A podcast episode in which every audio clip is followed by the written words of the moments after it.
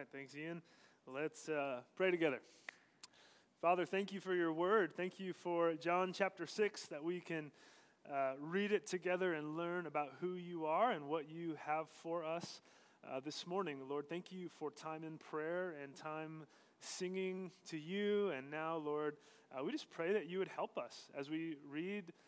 Uh, these verses. Help us understand them. Help us uh, apply them to our lives. We pray that you by your Spirit, would open our eyes and uh, remove distractions and just allow us, Lord, to hear from you this morning. Uh, we love you so much. It's in Jesus' name we pray.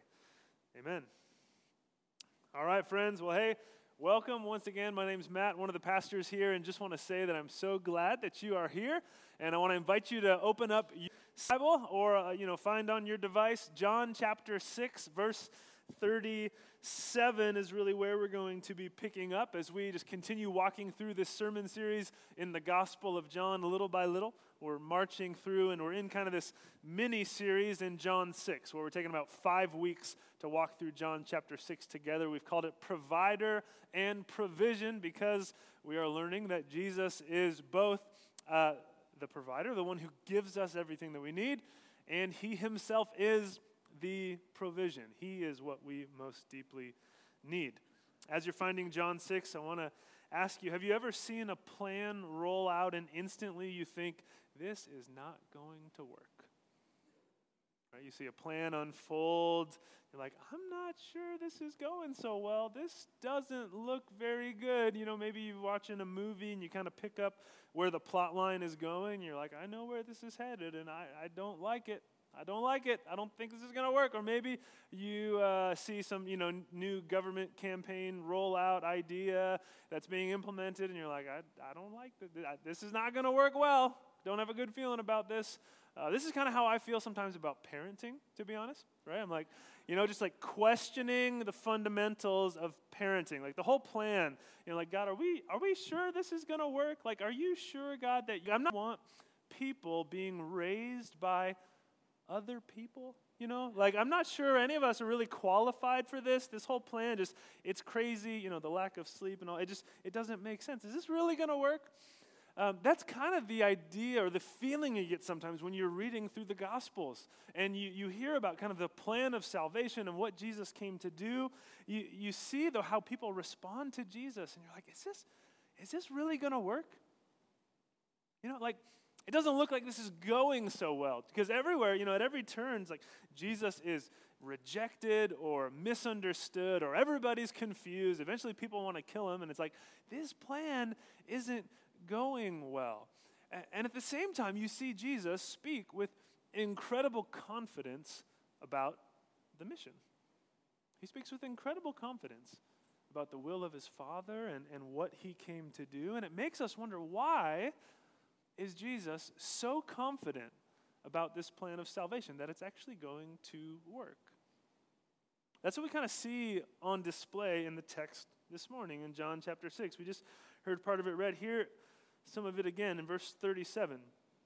Jesus says, All those the Father gives me will come to me, and whoever comes to me, I will never drive away. For I've come down from heaven not to do my will, but to do the will who sent me. And this is the will of him who sent me, that I shall lose none of all those he has given me, but raise them up at the last day. For my Father's will is that everyone who looks to the Son and believes in him shall have eternal life, and I will raise them up at the last day. In these verses, you see that we're sort of wading into some deep waters here as we discuss and consider the will of God. That's a big kind of intimidating phrase, the will of God. What did Jesus come down to accomplish? Now, remember the context here in John chapter 6. If you've been with us for a few weeks, you've seen this kind of back and forth dialogue, right, between Jesus and the crowds. And they're confused and they ask questions, and Jesus is like, You don't get it. Here's what I'm trying to say. And they still are confused and still don't get it. He's like, Here's what I'm trying to say. And kind of back and forth. And we saw that all of it's pointing to who Jesus is, right?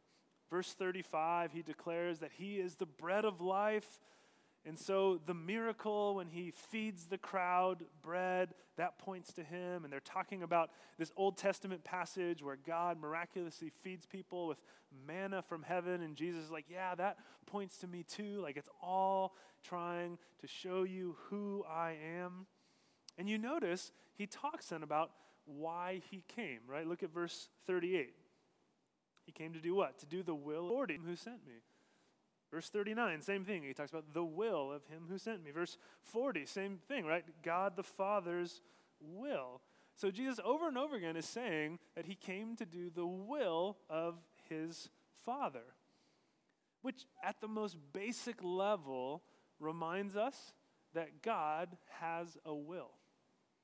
Right? Notice that God has an intention and plans and purposes it's not as if, you know, God exists to be a vending machine in the sky and kind of grant our wishes and make all of our dreams come true, right? And do like kind of whatever our will and direction is. No, He Himself has a plan and purpose. He's moving all of history towards His desired end, His purposes. This is why we pray, Lord, your will be done, as Jesus taught us. Isaiah 46 reinforces this, where God says, My purpose shall stand, and I will do all that I please. So God has a will. And Jesus tells us, right, what that will is. What is the will of God? What does God want? What is God uh, moving things towards? Verse 40. My Father's will is what? That, that everyone who looks to the Son and believes in him shall have eternal life. So here is, is the will of God that, that we would, would look to Jesus Son and believe and have eternal life. In other words, Jesus came on a rescue mission.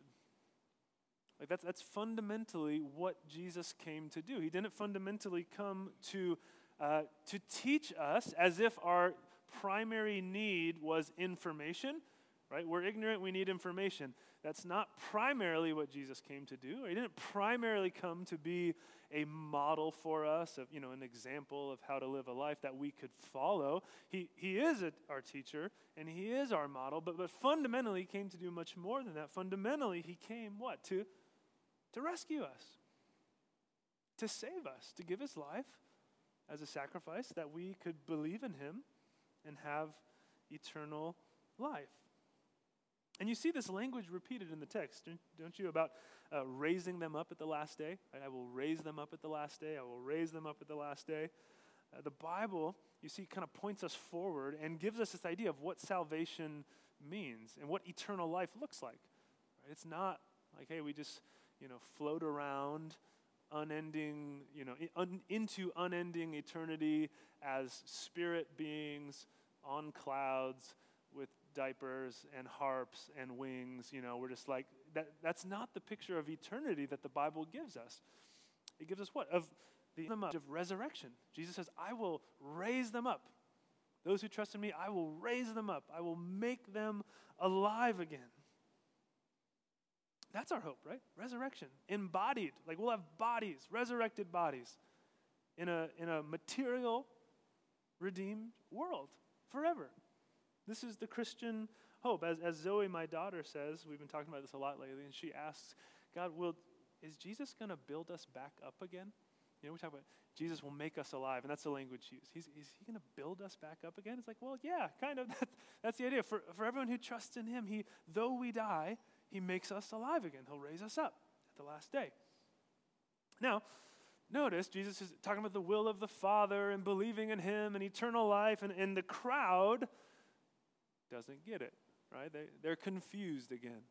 Verse 41 At this, the Jews there did what? They began to grumble about him because he said, I am the bread that came down from heaven. They said, Is this not Jesus, the son of Joseph, whose father and mother we know? How can he now say, I came down from heaven? You, right? you see what they're saying? Their objection is pretty simple. They're like, We know this guy, right? Like, we grew up down the street, we watched him play kickball when he was little. We know his parents. Like, what's he talking about? He came down from heaven. Jesus, what are you talking about? And we see again just the crowd few they continue to miss it, right? They have mixed motives, they're pursuing the wrong things, they're they're confused, they're they're demanding more signs, they're missing like the deeper spiritual realities that Jesus is trying to get them to understand. And all of that maybe again makes us wonder what we started talking about at the beginning of the sermon. Like is this plan going to work because nobody seems to be getting it you know like like at every turn, people are confused or misunderstanding or, or there's pushback. And so, like, is anyone going to be saved? Like, can, can, anybody piece this thing together and, and understand who Jesus is? Is Jesus worried about the success of his mission? Like, he's looking at the, the feedback so far, you know, like the survey polls from the crowd. He's looking at the survey results and, and he's like, this is just not looking good. Father, like, I don't know if this plan is working. Is Jesus getting worried? The answer is no. He's, he's not getting worried, and we're going to see why, okay? Verse 43, what he responds again Stop grumbling among yourselves. Jesus answered, No one can come to me unless the Father who sent me draws them, and I will raise them up at the last day. There that is again. Verse 45, it's written in the prophets, they will all be taught by God. Everyone who has heard the Father and learned from him comes to me. No one has seen the Father except the one who is from God. Only has seen the Father. Okay, so Jesus responds again to their grumbling and says what? Verse 43 Stop grumbling, which actually is pretty good life advice you could apply to almost any situation. You know, memorize that verse. Jesus said, Stop grumbling among yourselves. Okay, that's, that's a good one. Just take that, put it in your pocket. But he, he doesn't answer their objection, right? He instead shows, hey, I'm actually not surprised about your grumbling. And then you notice he talks about some kind of mysterious, maybe a bit hard to understand realities. He shows us why he's confident that the mission will succeed. He's confident that the mission, the plan of salvation, the will of God will be accomplished because it depends on God, not on us. It depends on God, not on us. And maybe you saw that in the text, right? There are these two seemingly contrasting, contradictory realities that Jesus unpacks for us. He talks about one, human responsibility, you could say free will, human decision, our response to believe, and he talks about the sovereign will of God. Notice in the text both of these things. Verse 37, he talks about what? Those who to the Son, Jesus. We have to come to Jesus, right? That's the invitation. Verse 40, we have to look to the Son. We have to look and believe. We have to place our faith in Jesus. Verse 44 and 45, again, uses the language of those who come to Jesus, right? We, we have to make a decision. We have to decide to follow. We have to surrender. We have to believe. We have to put our faith in Him. But also notice in the text this other layer of God's hand in all this, right? Look at verse 37. Who is it that comes to Jesus? All those the Father gives him. Or verse 39. Those who come to Jesus, what? Are those given to him by the Father? Verse 44 quite clearly says, No one can come to me, no one can come to Jesus unless what? Unless the Father draws them.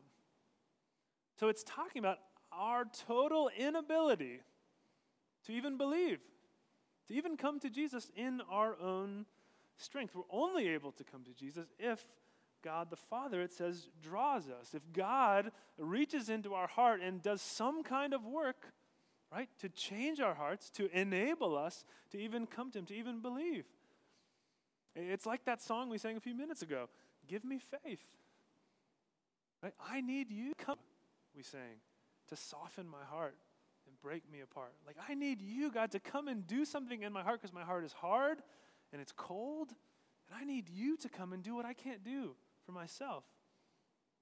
And so maybe you hear these, these two realities and you wonder, well, which is it?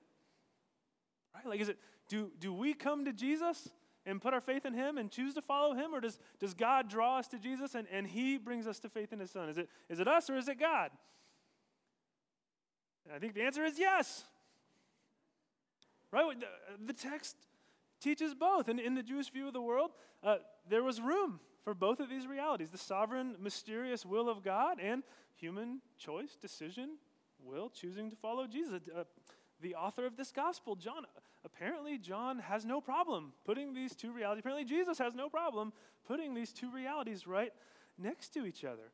God's sovereign will in election unto salvation, sometimes labeled predestination or Calvinism, and human responsibility and response, right? And maybe that's hard for us um, to sort of sort out exactly how does that work in like the metaphysics and the philosophy, and what does it mean that both of those things can be true. Uh, but I just want us to see very simply that the Bible teaches both realities. It's a theme throughout the book, the sovereignty of God, and yet that, that never negates the significance of human decision. Throughout Scripture, we never see a human responsibility or, uh, kind of removed, or as if, hey, we're, we're off the hook, it's not really up to us. We're constantly invited, called to receive, to believe, to come, to put our faith in Jesus. And yet, at the same time, you know, it's almost as if Jesus kind of pulls the veil back a little bit and looks kind of below the surface, behind the scenes, at this, this deeper, mysterious reality of the will of God and His sovereignty and who comes and who does not. There, there's more going on than we realize. But simply put, that's why Jesus has confidence in the success of this mission. Right? Look at the confidence with which he speaks.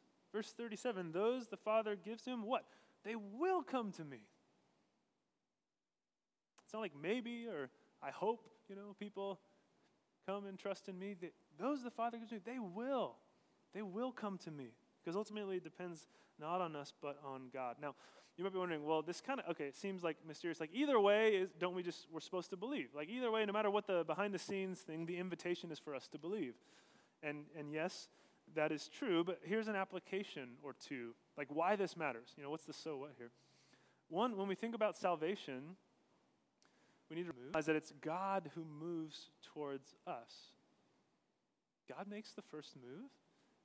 It's not that, that we like are off on this journey to seek and find God, and He's kind of hard to find. But what does the Bible uh, say? It gives us this image, what, of a lost sheep that, that Jesus comes and finds. Right? He seeks after us, and He draws us in, and He brings us home. He came and saw me. So I'm, not saved because I'm, you know, like smarter than everybody else, or kind of like put it all together.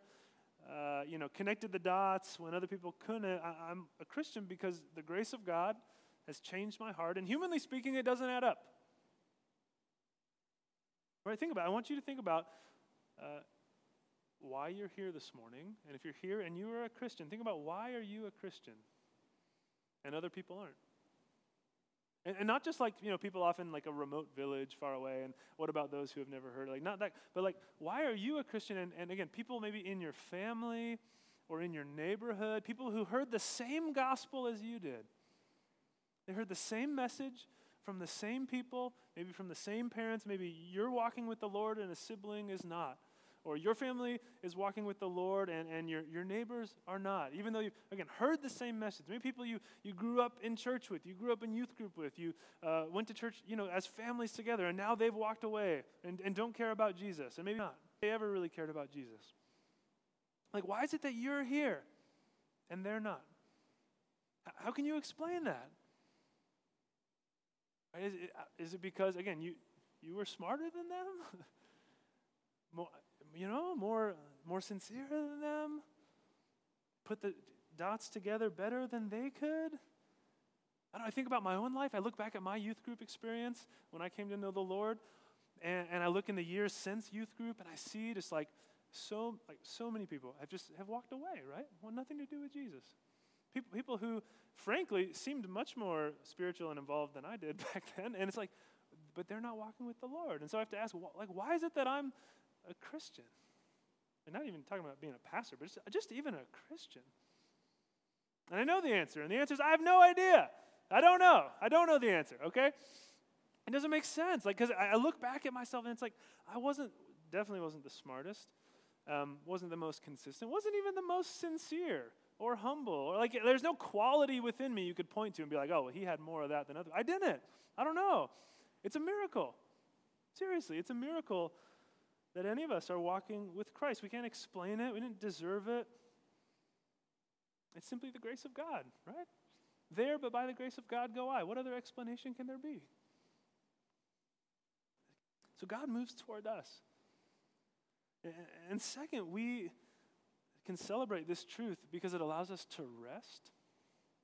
We can rest and not, not fear that we will fall out of God's grace, not fear that we will lose our salvation because salvation wasn't ours to earn in the first place, so it's not ours to lose. maybe you're here and you're worried, you're like, have I, am I even a Christian? I don't know, have I, you know, have I sinned too much or tested the Lord's patience one too many times? Or I, I know I believe, but I feel like I don't measure up or haven't done enough good or whatever your, your doubt might be. And if this is true, that, that the Lord is the one who, who saves us and keeps us, right? What does Jesus say? Verse 39 I will lose none of all that the Father has given me. Those who are given to me, those whom the Father has drawn and entrusted to me, I'm not going to lose them. They're not going to slip out of my hands. I'm not going to like look away and be like, oh no, there goes John. You know, like I'm not going to lose them. Sounds like what he says in John 10 that we are given to Christ and no one will snatch us out of his hand, he says. So our salvation is secure he says, I will raise them up. Not again, most of those that the Father gives me, I'll keep and then raise them up, but some of them, I, will raise them up at the last day. So there's great confidence and rest and peace in these truths. Now Jesus continues. Check it out, verse 47. Very truly I tell you, the one who believes has eternal life. I am the bread of life. Talking about bread again here. Your ancestors ate the manna in the wilderness, yet they died. But here is the bread that comes down from heaven, which anyone may eat and not die. I am the living bread that came down from heaven. Whoever eats this bread will live forever. This bread is my flesh, which I will give for the life of the world. He's talking about eternal life. He repeats this massive claim. Remember last week, verse 35, Jesus says, I'm the bread of life. Here, verse 48, he says the same thing. Remember how much we've been talking about bread? Making people hungry, making us, especially second service here, we're ready for lunch, people, putting bread in your mind. The feeding of the 5,000 just happened the day before. People were eating bread, wanting more bread. And Jesus is showing us, right? He's like trying to point us to a deeper spiritual reality. Trying to say, hey, it, this is about more than just the bread. And they're like, well, hey, our ancestors ate bread in the wilderness for like 40 years from Moses. So, like, we need some more bread, you know? to eat. And he's like, there's, there's something bigger here, something more important than just the bread. And he says, What? I'm the bread. I'm the true bread. I'm the living bread. I'm the bread that came from heaven, the bread of life.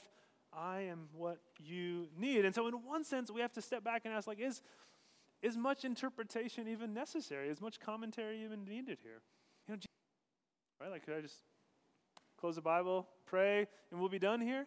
You know, Jesus, I'm the bread of life. I mean, how, how simple, how clear. We need bread to survive. Bread sustains us, food sustains us. In the same way, we need Jesus. We need Jesus to survive, to sustain us unto eternal life. He alone, He alone can give us what we need for life forever. He's the only source. And so you notice again, he, he keeps drawing our attention to this bigger picture, right, of like eternal realities, trying to help us think beyond just, just the here and now. Some of us, uh, myself included, we can get a tunnel vision, right? And just think about like what's like what's pressing right now, like living week to week and just kind of the crazy pace of life. And Jesus is trying to say, hey, just zoom out a little bit. Like think a little bit just beyond the next week or the next year. Like think about just eternal realities. Because and he says to the people, you know, this is so good. He says to the people, he's like, You're looking for bread. Your ancestors ate manna. I get that, but verse 49, your ancestors ate manna in the wilderness. God fed them miraculously. Amen. That's cool. But hey, they still died. See, it kind of feels like he's playing hardball with the people a little bit. It's like, hey, great. God fed them. They still died. Saying, don't think so much about just the temporary provision. Think about it. Maybe there, there's like big need on your heart that you're coming in with this morning. You have some big prayer requests. Maybe it's you know, for some a new job, a new career path, uh, getting into a certain school you want to, uh, some promotion you're desiring, God could answer your prayer, and that will be a great gift. And guess what? You're still going to die, right? Or you could say, man, I really, you know, there's some, some dream you have about, again, you want a spouse or you want kids or you want to buy a home or there's some vision for your future that you're moving towards and God could answer that prayer and maybe He will. Praise God. That's a great thing. Those are great things. But then guess what? You're still going to die. Right? Or you could be healed. You could be, these, we could talk about really serious things. You could be healed. Maybe you beat cancer. Praise God. What a gift. And He extends your life 10, 15, 20 years. Praise God. But guess what? You're still going to die. And that's what he's trying to say. He's like, they ate the manna. They had this miraculous provision. God answered these prayers. Great. They still died. So he's trying to say, just zoom out just a little, right? Make sure you have the bigger picture, the eternal perspective. Don't just settle for the temporary. Yes, following Jesus is relevant to our lives now, every day. The gospel impacts how we live, how we interact with people, what we pursue. There's these eternal realities to consider. Jesus said elsewhere, right? What now? To gain the whole world but forfeit your soul. What good is it to gain everything in the here and now? To have an endless supply of temporary bread. Eventually you're going to die. And so he makes this way of salvation really clear, right? Verse 51 I am the living bread that came down from heaven. Whoever eats this bread will live forever. And this bread is my flesh, which I will give for the life of the world. Okay, so in verse 51, he talks about uh, he came down from heaven again.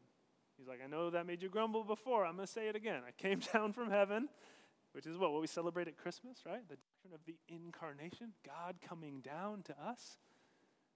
We celebrate this at Christmas time, God in the flesh. And he says, I will give my life, my body for the life of the world.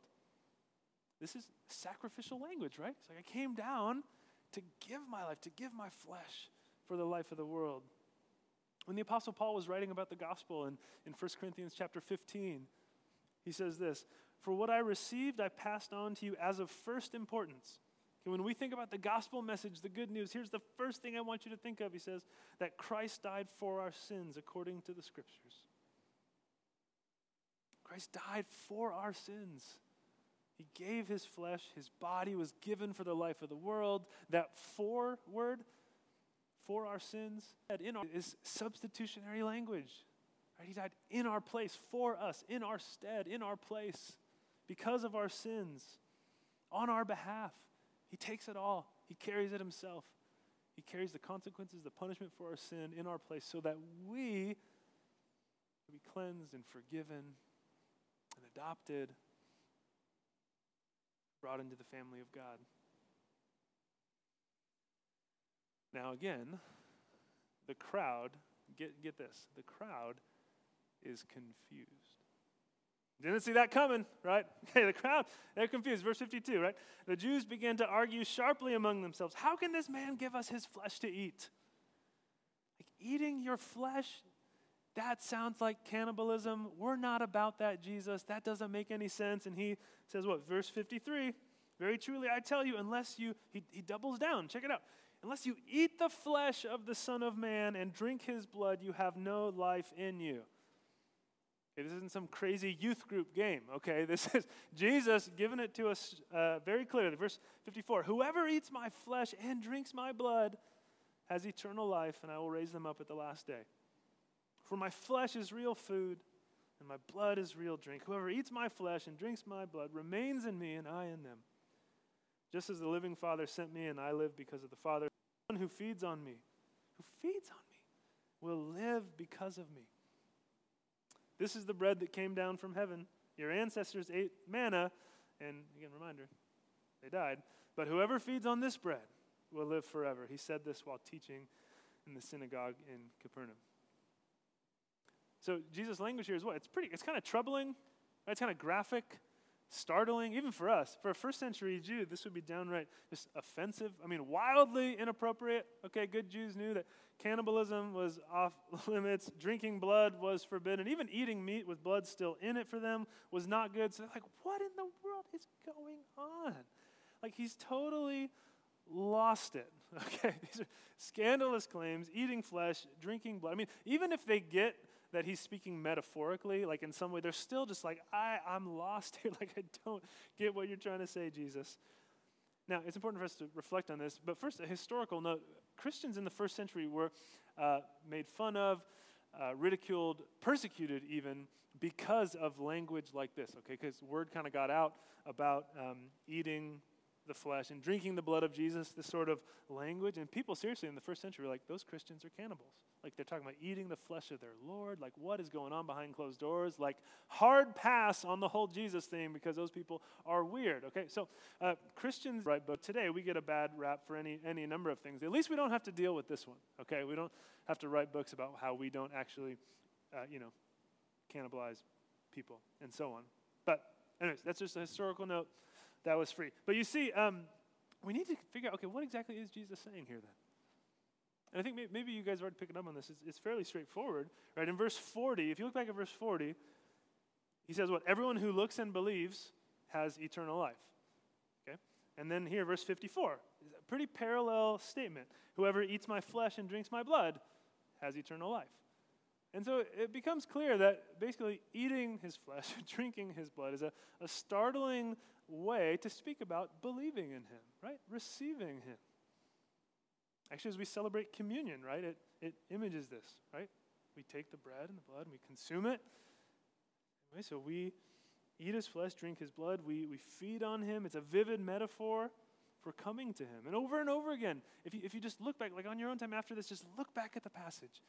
And you'll see how many times Jesus talks about believing in him or receiving him or coming to him or, or eating his flesh. Look at verse 35, verse 40, verse 45, verse 47, verse 50, verse 51, verse 54, verse 56, verse 57, verse 58. All of those have some variation of believe, receive, being what eat, some way of speaking about coming to him and receiving what he has to offer. So, with that sort of reinforcement and repetition. Is it any question again what the, the main takeaway is? Jesus says, just come to me. I have something to offer you you can find nowhere else. Come receive. And I will abide in you, and I will give you new life now, and I will give you resurrection at the last day. Now, in one sense, you might wonder well, if, it's, if it just boils down to belief, if it's just like that simple, like, is that too easy? You know, like we just like throw up a prayer right now and then, you know, go and do whatever we want and like that, I'm in. You know, I'm good. I, I, I believed. I looked. Again, in one sense, salvation is absolutely this free gift that we don't earn or work for. We simply receive. We're saved by grace through faith, not by works. We just, by the work of Christ, his death and resurrection, and our trust in him, become open handed and receive this new life with him. And yet, at the same time, in another sense, following Jesus is extremely costly. Right? We're not talking about cheap grace, easy believism, because Jesus calls us what? To come and die, to repent, right? To turn from our sin and our old way of life and to follow Him as Savior and Lord. I, re- I read the story one time of uh, Pastor Tim Keller, I love, author, pastor, speaking about this woman who came to his church, and she grew up in a church that, that basically taught hey, you get right with God through your ethical behavior, right? Do the good stuff, avoid the bad stuff, be a good person, um, you know, give a little bit to the church, go to a homeless shelter every now and then, and you'll be saved, right? Like, and if your good works outweigh your bad works, you'll be saved. That was kind of the church that she grew up in. And then she started starts going to Redeemer, where Tim Keller was a pastor, and starts hearing about this the gospel, this message of, of salvation through faith in Christ, through no work of our own, not because of what we have done, not because of what we earn. And she said to Pastor Keller, she said, That is a really scary idea. And he was like, Scary? Like, there's a lot of words you could use to describe it. What do you mean scary? Like, you wanted to understand what, what, what about this is scary? And she, she goes on to explain if I was saved by my good works, then I would have rights. You know, then God, God would owe me something. I, I would have earned it. There would be, you know, limits on what God could ask of me. You know, me and God could negotiate a little bit. You know, I've done my part, and so God, I, I expect this quality of life or this sort of response or these answer to my prayers. Like I'd have rights, kind of like a, a tax-paying citizen has rights. But if it's true that I'm, I'm a sinner saved by grace at God's infinite cost, right? He sent his son for me, then and there's nothing he cannot ask of me. And so you realize, yes, it's, it's a free gift, and our fear is removed because the love of God is given freely to all who trust in him. And yet, we have to realize that it calls us to surrender. And this woman realized if, if this is true, then that means I am not my own. Right? I've been bought with a price, I've been redeemed. And I can't call the shots anymore then. So, the invitation to believe and put our faith in Christ, yes, is to receive freely what He has given us, but then it's also to, to turn, to repent, to turn from our sins, our idols, all the things that we've chased and pursued above God. We're called to reorder our lives with God at the center. And so it, it makes us wonder. I, I want you to consider this morning is there something that you need to surrender this morning? You know, a way that you said, Yes, I've, I believe Jesus, but you know, this part of my life I'd like to kind of keep to myself. Thank you very much. You know, like I believe you for salvation. That's great. Thank you so much. But like, I'm not so sure I want you as Lord of my life in, in these areas. I don't know what that looks like for you. You know, it's like maybe you look at Jesus and you say, you know, I really, I think I know better than him. You know, like maybe you wouldn't say that out loud, but in your heart, you're like, I know he says to be generous and, and, and give my money to his purposes, but like, I kind of rather, you know, spend it on travel or toys or, you know, how I want on me, you know? Or, or maybe you say, you know what, I, I know Jesus calls me to live a life of, of, of purity, right? And to, to handle my relationships and sexuality in, in his way, but like, I, you know, if it makes me happy, I think I kind of know better, you know, than him. Uh, or maybe you would say, you know, with my time, you know, I like, got a lot of priorities. I got a lot of things I got to do. And so I know Jesus says there are certain things I should prioritize in terms of him and his kingdom and so on. But like, I, I kind of think I'm going to set it up my own way. And I'm not so sure I want Jesus meddling, you know, in my, my calendar. I don't, I don't know what it looks like for you. It could be any number of things. But likely the, the Holy Spirit is kind of like, maybe giving you a nudge right now, saying this, you know, pointing out that there's something, a part of your heart that you've reserved, or, or a belief that something else other than Jesus is, is better. It's going to be better for you. You're going to have more joy and more peace in your life if you just have whatever it is. So the question is are, are you willing to surrender, to come to Jesus, yes, and believe in Him? and receive the bread of life and trust in Him, but then also say, Jesus, you are Lord, you are King. I will do things your way. That's where the rubber really meets the road for each of us, right? Would you pray with me? Lord Jesus, we, we believe that you are the bread of life, that you came down from heaven to give your body, your flesh, for the life of the world. You died for us. And so we, uh, Lord, we, th- we just want to say thank you. We know that we could not earn our salvation or work for it. We don't deserve it, um, but you freely give it. So, so thank you, Jesus. We want to believe in you. And, and, and we pray, Lord, that you'd help us demonstrate, act on that belief uh, by surrendering to you in all of life. Lord, each day, Every category of our life, whether it's our relationships or our time or our money or our careers, our pursuits, whatever it might be, Lord, take it all. It's yours. Pray this in your name. Amen.